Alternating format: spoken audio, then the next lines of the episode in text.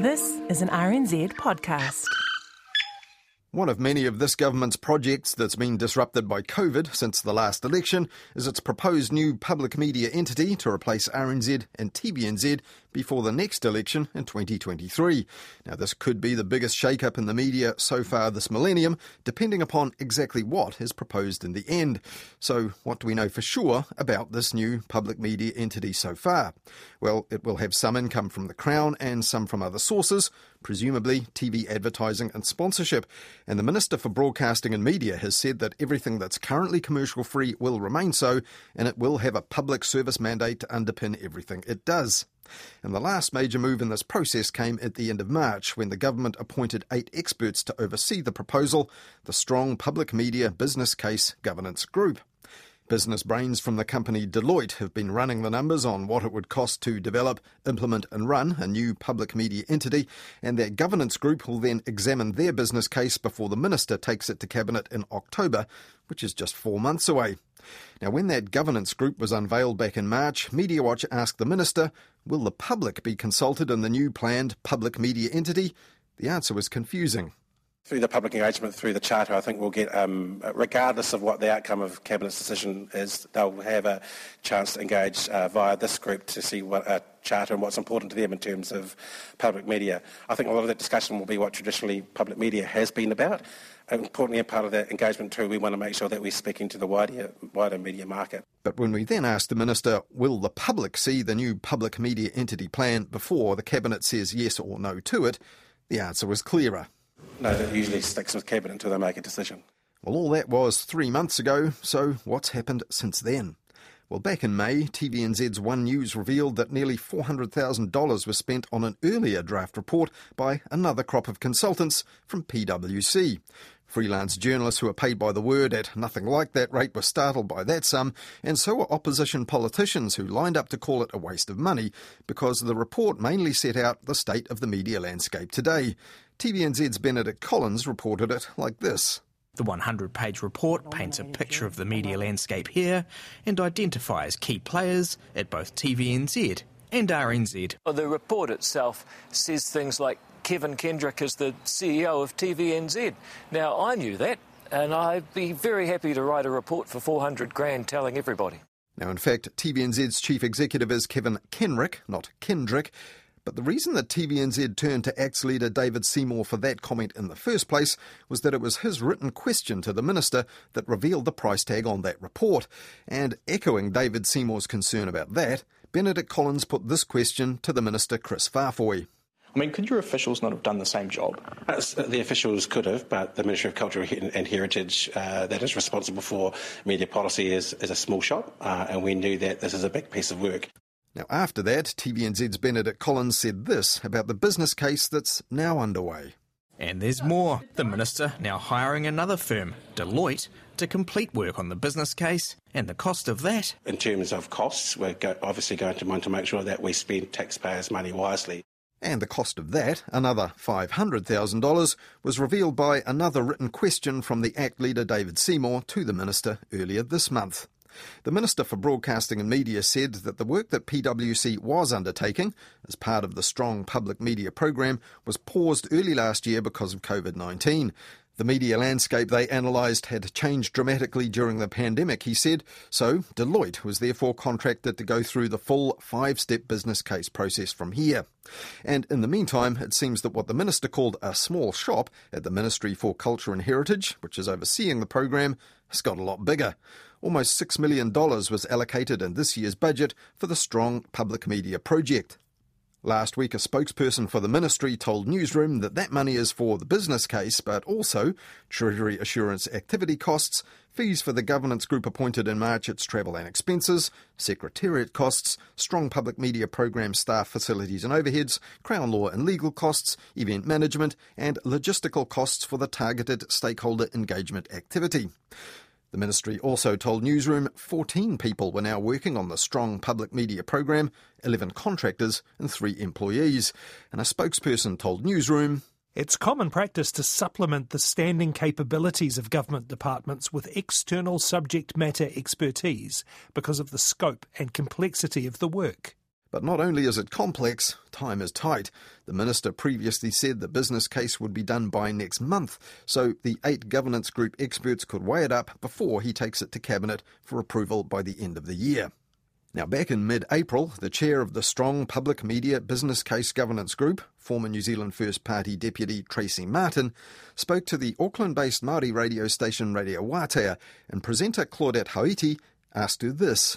Can we then say that there will, there is going to be absolutely a merger of TVNZ, RNZ, or at this stage are you still just looking at the possibility, looking at the business case, nothing to really to see here yet? You know, can we say one way or the other whether it's going to happen or not?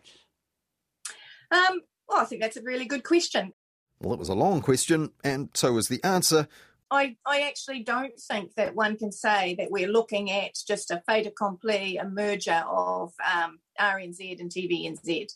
Uh, we've been asked to put together the, the expert group with myself have been asked to put together what is possible um, around having a single entity and a single piece of legislation that allows our public media to do more now, clearly, a lot hinges on that business case that Tracy Martin's governance group will analyse shortly. And on Radio Wātea, Tracy Martin indicated it would be made public after all, at least in part. So the very first thing we've got to do is make sure we articulate the problem really clear, really clearly. So that's the strategic, the strategic case of the business case. And um, I believe it's the intention of the group that as soon as we get that nutted out, we'd like to put that out into the public domain so that people can have a look at it, so that we get some real clarity about are we, you know, have we got this right? Um, because without a really clear problem definition and also getting in the voice, at least a targeted voice of what do would what should a public broadcaster be doing? What should they be delivering? Um, they've got to work complementary with uh, the private sector. We, we can't um, have them you know sort of running a monopoly over there. So all of those voices we absolutely need to get in and that's what our challenge is going to be in a very short time frame and when Tracy Martin wound up her chat with Claudette Hauiti on Radio Wātea, she revealed that the deadline for the charter of the new public media entity was just two months away. So I guess we're looking at trying to deliver him um, a business case and um, what we have heard that needs to be included in the legislation that creates, creates the charter by August at the latest. One month after that interview, Tracy Martin then spoke to newsroom.co.nz's journalist Stephen Parker, who concluded that the governance group seemed to be shifting away from what he called a heavy duty restructuring of RNZ and TVNZ and instead towards options for a new oversight entity with RNZ and TVNZ brands retained underneath. And Tracy Martin told Newsroom this. That doesn't mean that you would take RNZ and TVNZ and just smoosh it together. There could be an overarching entity over the top. Whatever that overarching entity is, it may have multiple brands underneath. And Tracy Martin went on to tell newsroom.co.nz, we can't dictate what the operational model of this new entity would be. Now, that it seems is to be part of the yet to be completed or revealed business case, and Newsroom Stephen Parker concluded that the governance group had defined the scope of its own remit to be more architect and less house builder. But if that's true, that runs the risk of repeating the problem a previous Labour government ran into during the 2000s. First, it gave TVNZ a public service charter, and then demanded it set up non commercial TV channels, even though TVNZ's core purpose was supposed to be to harvest commercial TV revenue for itself and for the Crown. To use that building analogy, the government was the architect, asking TVNZ to build a public space when it was already preoccupied with running a convention centre and a casino, which it had already built. Now, TVNZ doesn't have that public service charter anymore. The national led government scrapped the law that enshrined it back in 2011. But a complication in all this is that RNZ does have the RNZ charter set out in law, and it's supposed to be reviewed every five years. In fact, in the week that the five years were up back in April, RNZ's chief executive Paul Thompson told Media Watch this. What the minister um, has indicated is that he would like the review of the RNZ charter to be put on hold and for the creation of the new charter for the proposed new entity to be the substantive process, which I think makes sense. But it's not up to the Minister of Broadcasting or RNZ how and when RNZ's charter gets reviewed. It's Parliament's job to do that. Earlier this year, National's broadcasting spokesperson Melissa Lee put a series of written questions to the Minister of Broadcasting Chris Faafoi about his plans.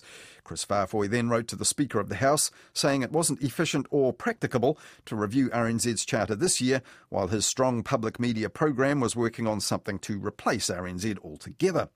But on the 6th of April, which is just one week after that governance group was unveiled and its mission to create a new charter for a new media entity, Parliament's Economic Development, Science and Innovation Select Committee announced that it will have an inquiry into the review of RNZ's existing charter.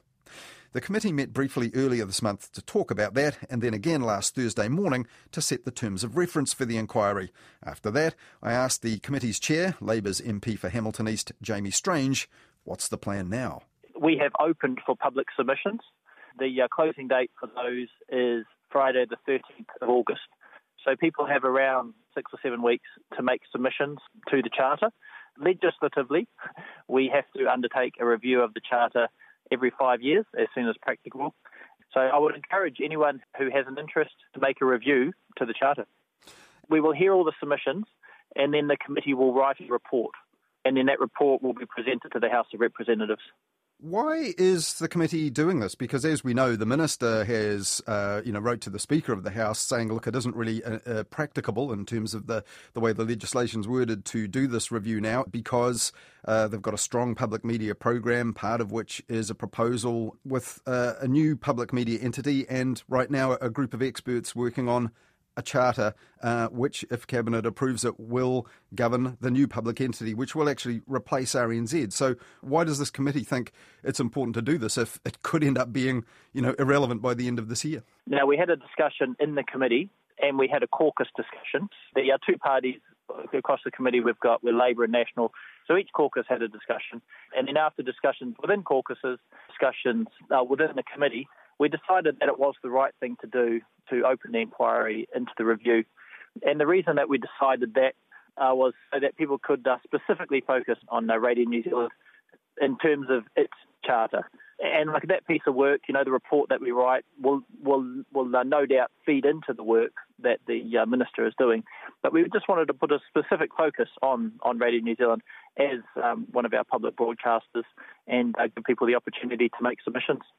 Well, one of the members of the committee is uh, Melissa Lee, who is the National Party's uh, broadcasting spokesperson, has held that uh, role for quite a time and has been pretty active uh, questioning the government about the policy and the plans. Um, she said in a statement of her own, um, I believe that this uh, inquiry will be vital to getting to the bottom of the myriad of issues that surround public broadcasting policy. Do you think that there's a chance that you know people that really want to put the heat on the government over broadcasting policy might actually use this to a, kind of scrutiny of the entire government uh, public media and broadcasting policy? Oh, look, um, as the chair of the committee, I will be encouraging submitters to stay focused on the terms of reference. And the terms of reference are specifically about the review of the Radio New Zealand Charter. And uh, when we do our report, uh, the report will specifically be focused on the uh, review of the Radio Radio New Zealand Charter. So it is quite a specific, uh, narrow inquiry, um, and uh, you know, I expect that that um, our report will reflect that. You know, the first steps for us is to hear the submissions and then to write the report, and we'll and we will present the report to the House. At that point, you know, there will be discussion within the House of Representatives around any potential further next steps.